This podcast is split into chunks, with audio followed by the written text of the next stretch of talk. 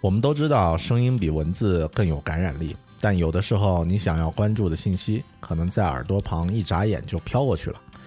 大狗熊也想在播客的介绍文字里加入更加详细的内容与信息，但其实我有一些感受呢，想用更加个人化的方式与你交流，而不只是发出信息。我更想和你互动。想来想去呢，还是邮件的形式比较合适。从二零一五年六月开始，大狗熊将把制作每期音频播客和视频背后的故事，以及我自己在这一周的感受火花，以图文邮件的方式呢发送给听友。如果你想要收到每周一期的《狗熊说周刊》，请在你习惯的任何社交网络呢，把你常用的邮箱地址呢发给大狗熊。我的邮件呢是 bear at beartalking 点 com，也就是 b e a r at b e a r t a l k i n g 点 com。我的微博呢是 i 大狗熊，可以直接发送私信告诉我你的邮箱，也可以通过微信 bear big talk 或者是狗熊有话说啊，搜这几个字搜索得到的。加认证的微信公众号呢，就是我可以在添加之后呢，留言把你常用的邮箱呢发给我。如果能够在给出邮箱的同时，简单介绍一两句你是谁，什么时候开始听狗熊的节目，或者其他一些想要说的话，那就更好了。咱们不必随时互动，但当你打开邮箱时，你会发现装满了我这一周声音和生活的信。就在那里，随时等着你，就像一个值得信赖的老朋友。这样的感受应该会是一种全新的体验吧。感兴趣的话，就请用上述的方式留下你的邮箱吧。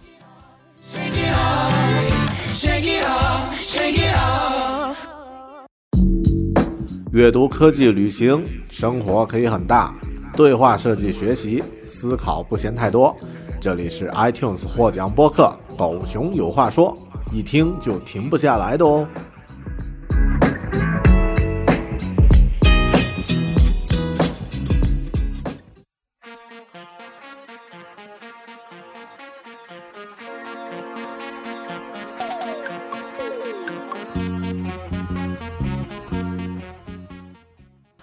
Hello，你好，这里是大狗熊的独立脱口秀《狗熊有话说》Bear Talk，我是主播大狗熊。咱们中国有四大名著：《三国》《红楼》《水浒》和《西游》。中国人好像从小到大呢，都以有木有完整的读过四大名著呢，作为判断一个小孩是否有书卷气、有文化、有前途的重要指标。也不知道有多少小朋友呢，因此对中国古典四大名著呀蒙上了心理阴影。也不知道有多少小朋友呢，是在没有读过原著的父母们逼迫下开始阅读的。我至今没有读过《红楼梦》，《三国演义》呢，其实也是草草的读过一遍。读《水浒》的时候呢，感觉太像宋朝古惑仔传奇，总是你找我麻烦，我就找我大哥去干你啊。嗯，我在之前自己做过的一期节目《我的时光，你的西游》里面曾经说过，《西游记》啊，是我从小最喜欢的一部中国古代小说。嗯，不只是四大名著中最喜欢的，而是整个中国古代小说中最喜欢的一部。嗯，那这个好像喜欢三国的家伙呀，不是去做游戏呢，就是去企业里面搞管理了；喜欢水浒呢，就去从政了；喜欢红楼梦的呢，基本就去搞各种文化产业了。可能只有喜欢西游记的呢，才是心里真正装着各种不真实的梦的长不大的孩子。嗯，这是我当时在我的时光、你的西游那期节目里面说过的一段话。前几天在出行的路上呢，我读了一本很有意思的书，叫《煮酒探西游》。书里聊了很多《西游记》里被大家忽视的隐藏细节。阅读这本书的时候呢，很多关于西游的回忆呢，咣的一下啊就出现了。所以这期节目，咱们来聊一聊那只曾经霸占了我们童年很长时间的猴子天团啊，他们的故事。我们可以换一个视角来看看关于西游的各种前世今生的故事。这期狗熊有话说，咱们来聊一聊西游。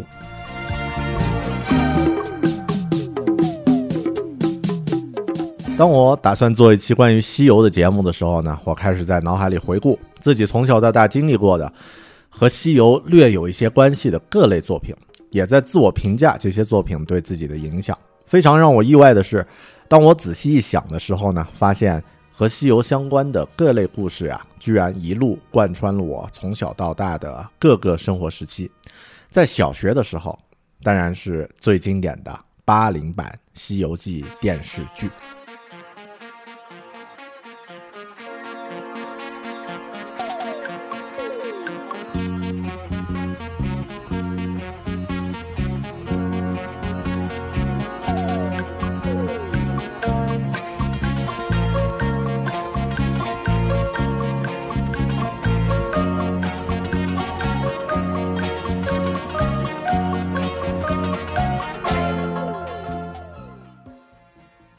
关于这部电视剧啊，网络上已经有太多的相关文章、知识和花絮了。如果你感兴趣呢，可以很轻松就找到相应的资料，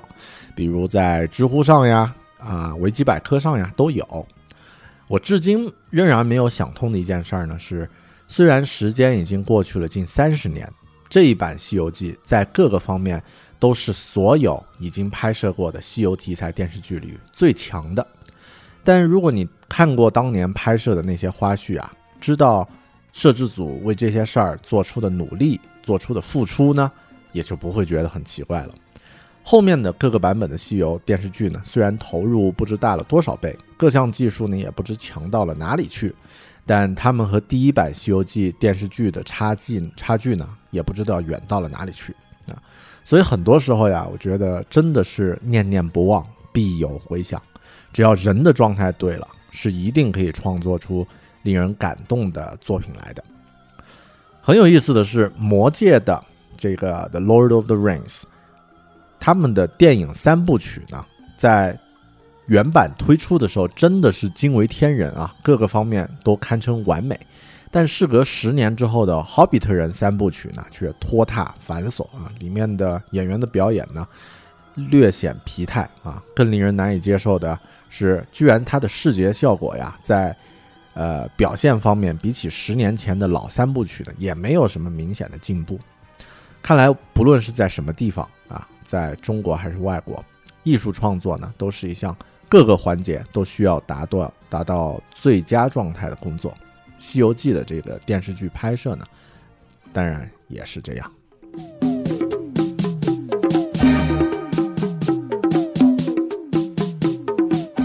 初中的时候，我开始疯狂的迷恋日本漫画。我们小的时候那个年代啊，似乎大家都特别喜欢各种四大啊。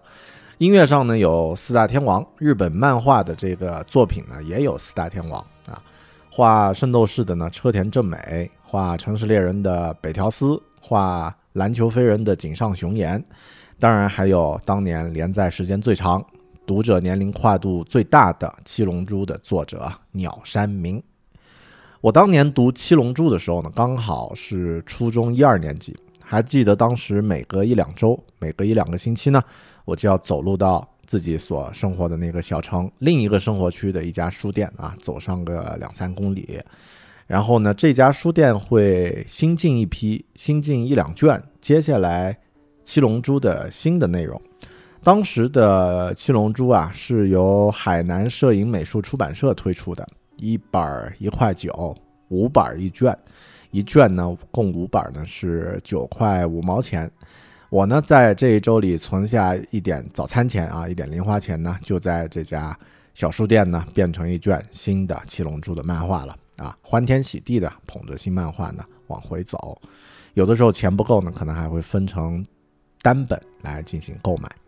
现在回想那段时光，就像是宫崎骏电影那个《侧耳倾听》那部电影里面的那种单纯的、无忧无虑的童年啊。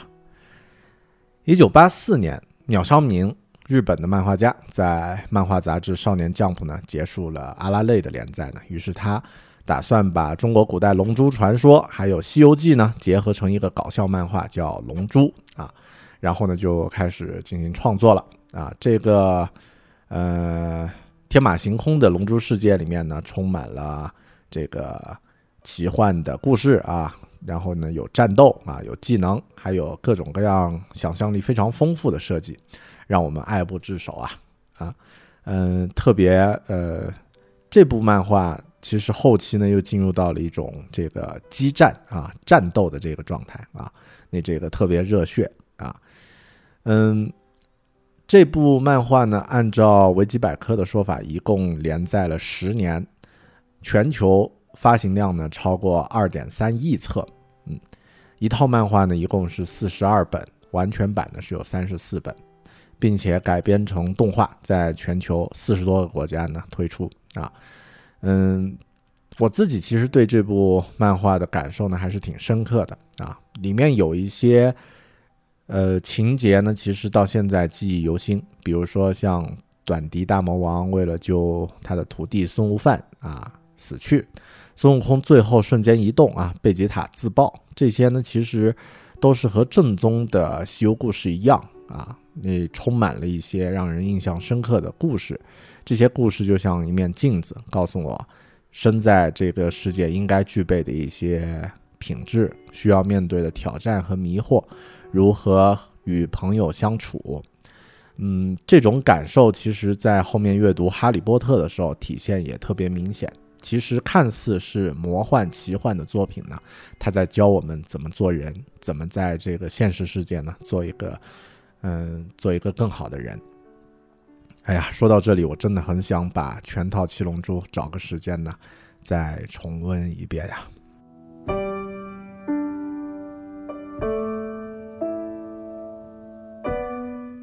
中学的时候，影响我和西游相关的作品呢是《七龙珠》。大学的时候呢，应该是《大话西游》。关于这个话题呢，我已经专门录制过一期聊《大话西游》的视频节目。很多朋友呢看了这个视频节目以后，都感慨良多。我也收到过很多朋友发来的信息，感谢我聊《大话西游》，说出了他们心里的感受。这其实还只是因为创作者周星驰团队还有原著本身的伟大罢了。我只是说出了自己的一些感受而已。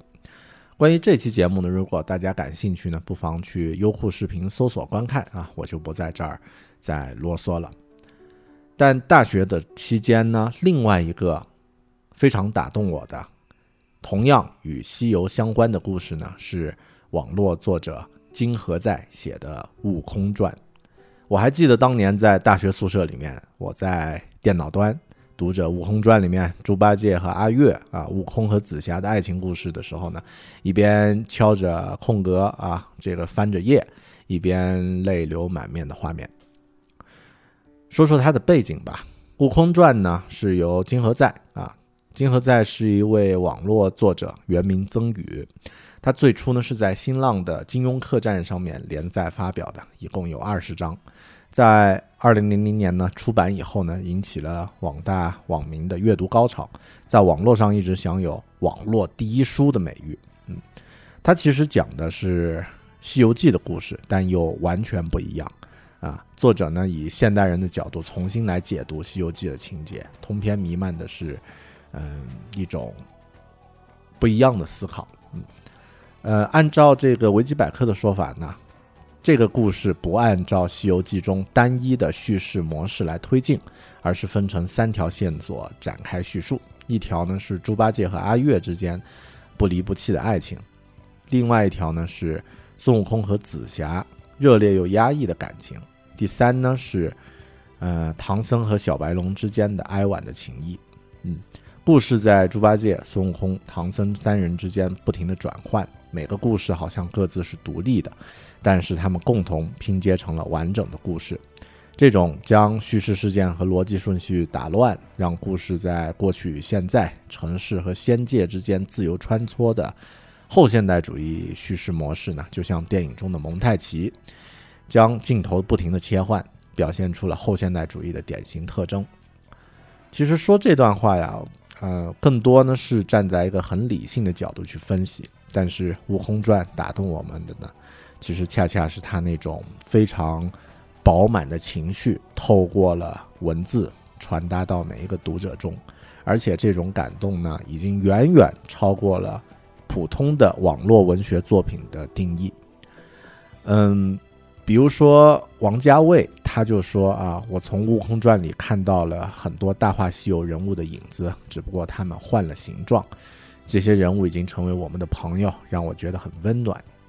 刘镇伟也是，就是《大话西游》的这个导演呢。他说，我非常喜欢《悟空传》，呃，这个年轻人真的很有才华，而且很有创意啊。我觉得我们俩有很多思想是共通的啊，肯定啊，《悟空传》里面有很多都是向《大话西游》致敬的这个桥段。呃，还有网络的这个其他评论呢是这么说的啊：曾经我们都是那样。无法无天的猴子，但命运最终都会让我们戴上紧箍咒。拈花而笑时，也许还能从眉目中看见那只蹦蹦跳跳的猴子。我特别呃印象还深刻，甚至可以背得出来的，就是在这部书里面，唐僧或者说孙悟空面对这个反动政权啊，就是这个仙界的这种规规则则啊。提出来的怒吼这样一句话：“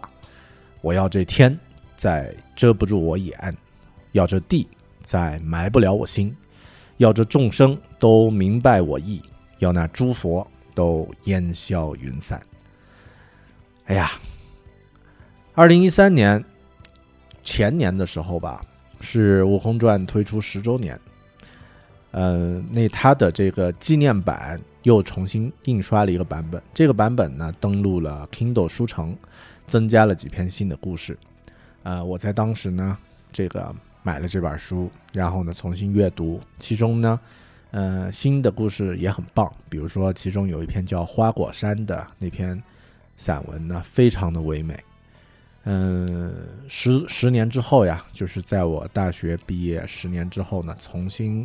阅读这本书。依然是有满满的感动，依然会眼眶湿润。《悟空传》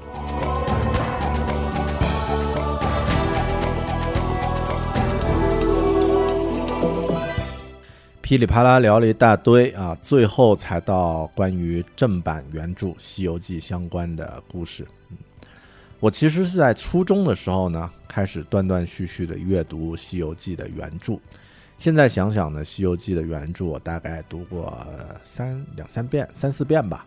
还记得一开始读的时候呢，因为当时特别喜欢看情节，总觉得原著里面有很多诗啊、定场诗啊、描写的这种叙事诗啊，不是很喜欢啊。毕竟中学生嘛，最怕这种形式上复杂的东西。于是呢，我基本第一遍读的时候都是自动跳过里面的定场诗、叙事诗。我还记得当时阅读的时候，我们特别喜欢一些对话的段落啊，特别呃，只要有孙悟空还有猪八戒参与的对话呢，往往都会特别好玩，特别有意思。两个人用现在的话说呀，都是那种特别沾地气啊，又有点毒舌啊那种“短”的风格。有一回我记得那个好像是什么鲤鱼精出来的时候，那这个呃观音来帮忙呀，乱七八糟的，然后后面那个。呃呃，观音走了以后，孙悟空说：“这个在观音背后说啊，活该他一世无夫啊！”那那那句写的特别的刁钻，呃，这个刁钻啊，笑的笑的不行。然后还有那个呃，他们一起师徒四人到了那个女儿国的时候呢，孙悟空让唐僧假意答应和女儿国国王的婚事的。时候呢，他就称那个女王叫师娘 啊，这个也是特别搞啊。这只猴子也是够了。猪八戒的段子就更多了，基本全全书都有各种奇怪的情节啊。最好玩的一一一段，嗯，特别多啊。猪八戒关于他好玩的事儿特别多啊。有一集什么去那个去侦查，侦查被吓坏了，回到这个呃回来报告的时候，先蹲到旁边啊拉了一泡屎。然后，这个时候我被吓出屎来了，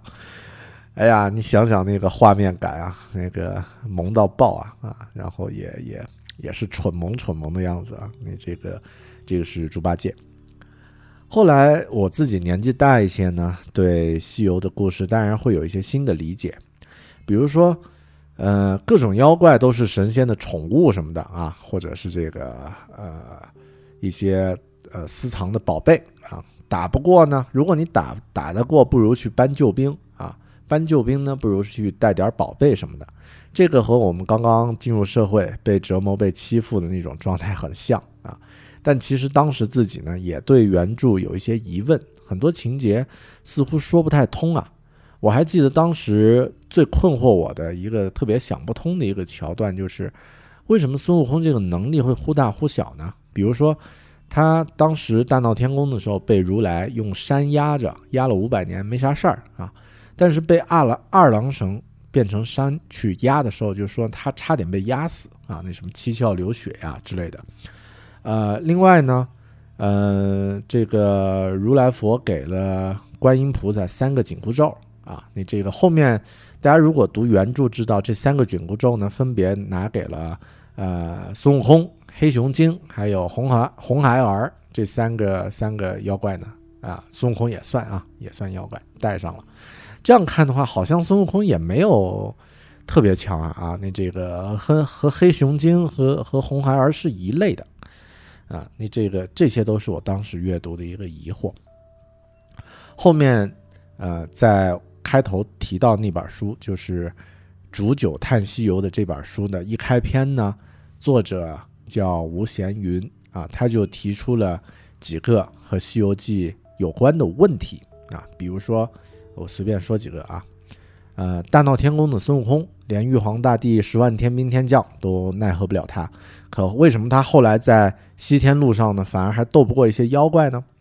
唐僧为什么要去西天取取经呢？取经回来究竟干什么用的？真的是为了普度众生吗？孙悟空一个筋斗就是十万八千里，完全可以飞到西天把经书取来，为什么还要慢吞吞走过去呢？难道不嫌麻烦吗？玉皇大帝真的是昏庸无能吗？那么他怎么又能成为万神主宰呢？啊，唐僧既然是有道高僧转世，为什么他总是过不了惊恐的这一关呢？总是被吓得屁滚尿流呢？妖怪为什么都要盯着吃唐僧肉呢？他们究竟凭什么说吃了唐僧肉可以长生不老呢？为什么就没有任何一个妖怪对此产生怀疑呢？妖精们抓到了唐僧之后呢，总是不急着吃掉，他们究竟在等什么呢？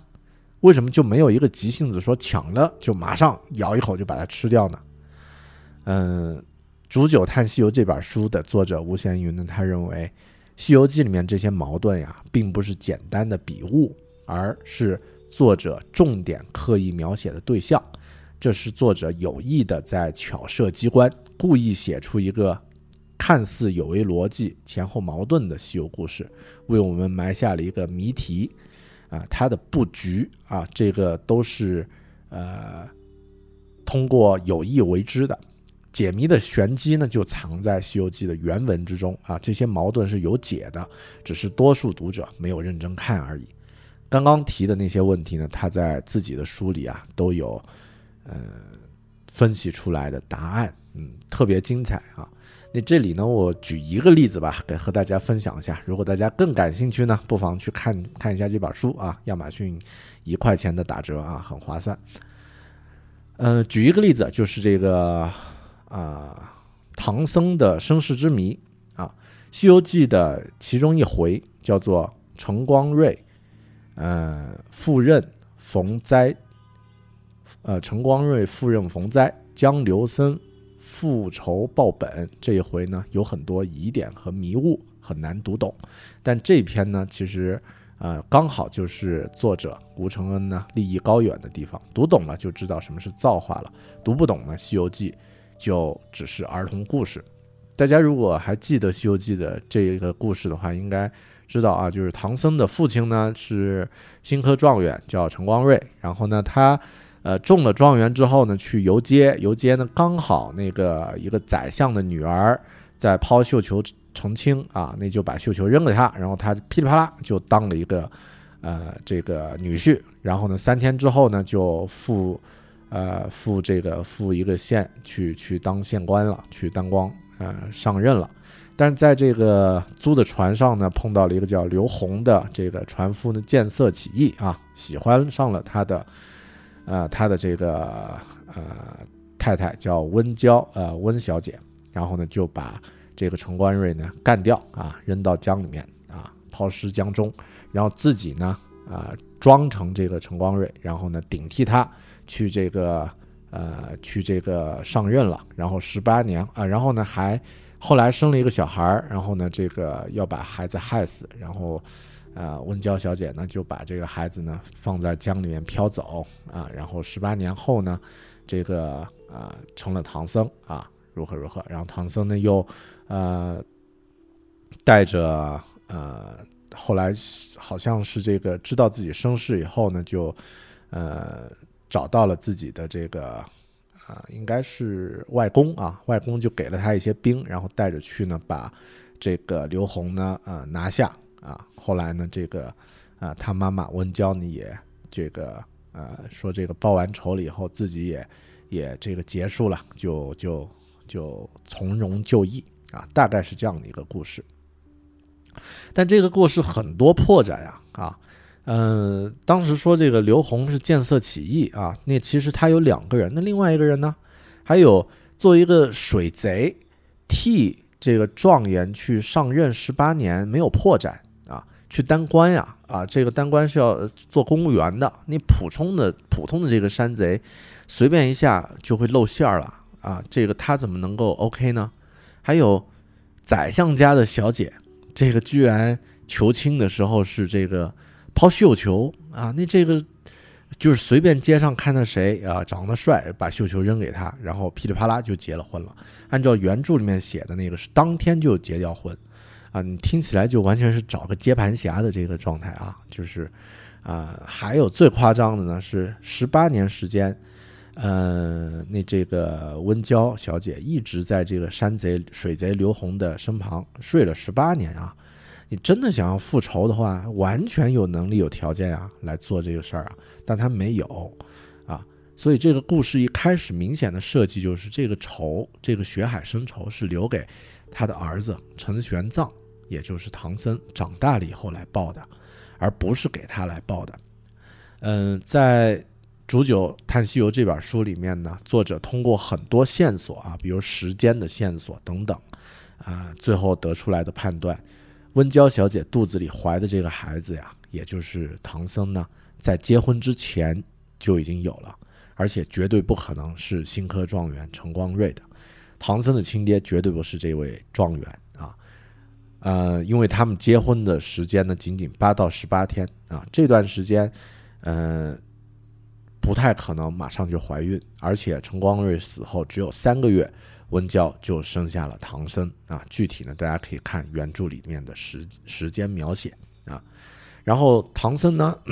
一路去这个西天，一共经历了十八十一难，每一难都是特别呃特别严重的这个大灾大难。其中有两难啊，这个满月抛江第三难，寻亲报冤第四难。这里面记的都是大难啊，满月就被呃扔到江里面，顺着江啊，这个差点死掉，这个是第三难。但第四难叫寻亲报冤，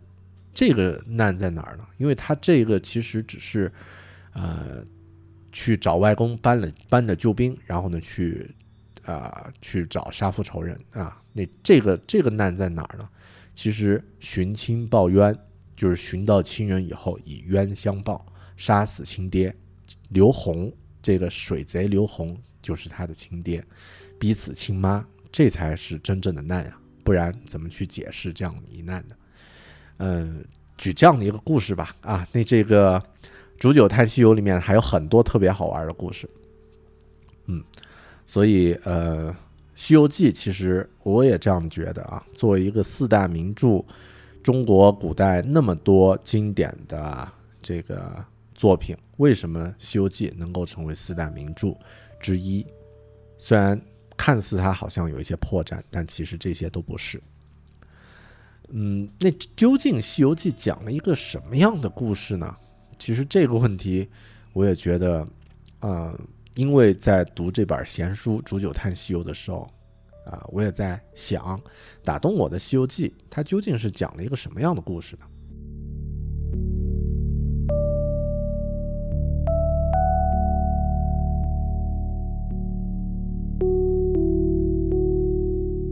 有的人说《西游记》讲的是佛教的这种故事，是讲一个得道高僧的修行的故事。这里这一点的话呢，我们可能先得知道，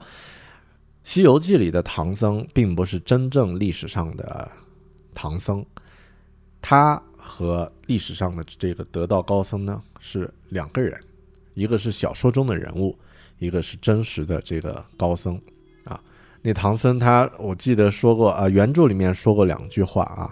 嗯，一次呢是孙悟空刚刚啊这个被唐僧收为徒弟，然后呢。出去呢，就遇到了这个六个山贼啊，孙悟空呢就把这山贼打死了，然后啊，这个唐僧就说啊，我这出家人宁死绝不敢行凶，我就死也是一生啊，你却杀了他六人，如何理说？此事若告到官，就是你老子做官也说不过去啊。一个得道高僧说他徒弟老子做官也说不过去啊，你这个劝服的方式呃。呃，略显 这个略显捉急啊，但这种话他其实念念不忘啊。后来孙悟空他们去到了五庄观啊，那这个他把人参果那个果树，孙悟空呢把那个果树推倒之后呢，唐僧又说：“你这个猴头翻翻传货，你偷吃了他的果子就受他些气，让他骂几句也便罢了，怎么又推倒他的树？若论这方情由，告起状来，就是你老子做官也说不通。”然后其实，嗯，你听这个话，感觉就特别 low 啊！你这个完全没有得道高僧的那种气质。然后唐僧是什么呢？他，呃，出行先遇到那个一个叫乌巢禅师的人啊，乌巢禅师传授了他一篇地藏呃这个心经啊心经呃呃他呃把这个心经呢。呃，背诵下来呢，然后呢说，呃，这个才算得到了，如何如何啊？这个非常有有收获。嗯，佛教里面心经是特别短的一篇，这个呃可以说是很多修行的人刚刚入门才看的啊。唐僧所谓学识渊博呀，怎么看个心经都会觉得，嗯嗯，就是那么牛呢？所以，嗯。你在《西游记》里面看不到唐唐僧有什么修行，也看不到他有什么法力啊，又虚伪，呃，然后呢又这个又小心眼，骂人次数又排第一，他究竟为什么可以成佛呢？所以其实看起来啊，吴承恩是在写宗教里的修行，其实他写的呢是世俗里的修行。唐僧是一步一步每每次努力克服困难，最后呢是获得一个职位啊，成为一个佛。嗯，佛经上讲佛界是平等的，但《西游记》里面的佛界呢是等级森严的社会组织。佛经上讲修行呢不要执着，但是在《西游记》里面呢，唐僧是一个坚定执着的取经的人。佛经上讲普度众生，《西游记》呢却偏偏说取经呢是给唐太宗解灾的。佛经讲明心见性，自证成佛，《西游记》呢却讲。呃，唐僧啊，经历各种啊，最后见到了如来佛，倒生下拜之后呢，由如来佛来封授了一个职位，才成的佛。《西游记》里面的神佛呀，都是人的幻象。它虽然是一个神话故事，但任何神话故事呢，毕竟都是人间的幻象。它就像一面镜子，折射着真实人间的炎凉冷暖，折射着。现实社会的千奇百怪。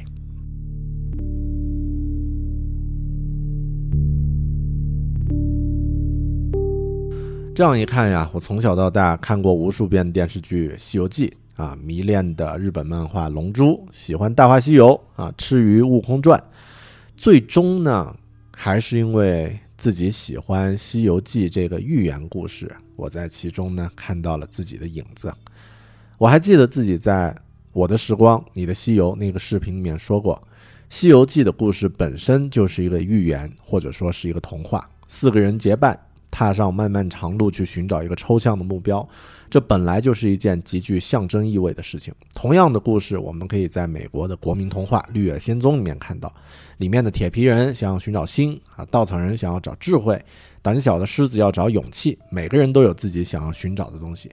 西游记》的故事呢，其实也是这样。生活是一场关于寻找的旅程，书里的人在寻找着爱情、理解、事业、命运。其实我们每个《西游记》的读者、《悟空传》的读者、《大话西游》的观众、《西游记》电视剧的观众，不也正是这样执着于寻找着自己的目标吗？好的，感谢你收听这一期关于《西游记》的故事。嗯，还是老样子，如果你对这期故事里面聊到的内容想互动，想和大狗熊聊一聊呢，不妨通过微信公众号“狗熊有话说 ”（Bear Big Talk） 啊，来和我互动和联系。也欢迎大家呢加一下这个新浪微博啊，i 大狗熊来和我互动。嗯，你这个也可以通过邮件 bear at bear talking 点 com 啊，b a r at b a r t a l k i n g 点 com 这个邮箱呢来和我互动。《西游记》最终我们还是继续自己的旅行吧。感谢你的收听，咱们下期再见。拜拜。这么几年，就像在转眼间，不曾停止想回到从前。如果没有放下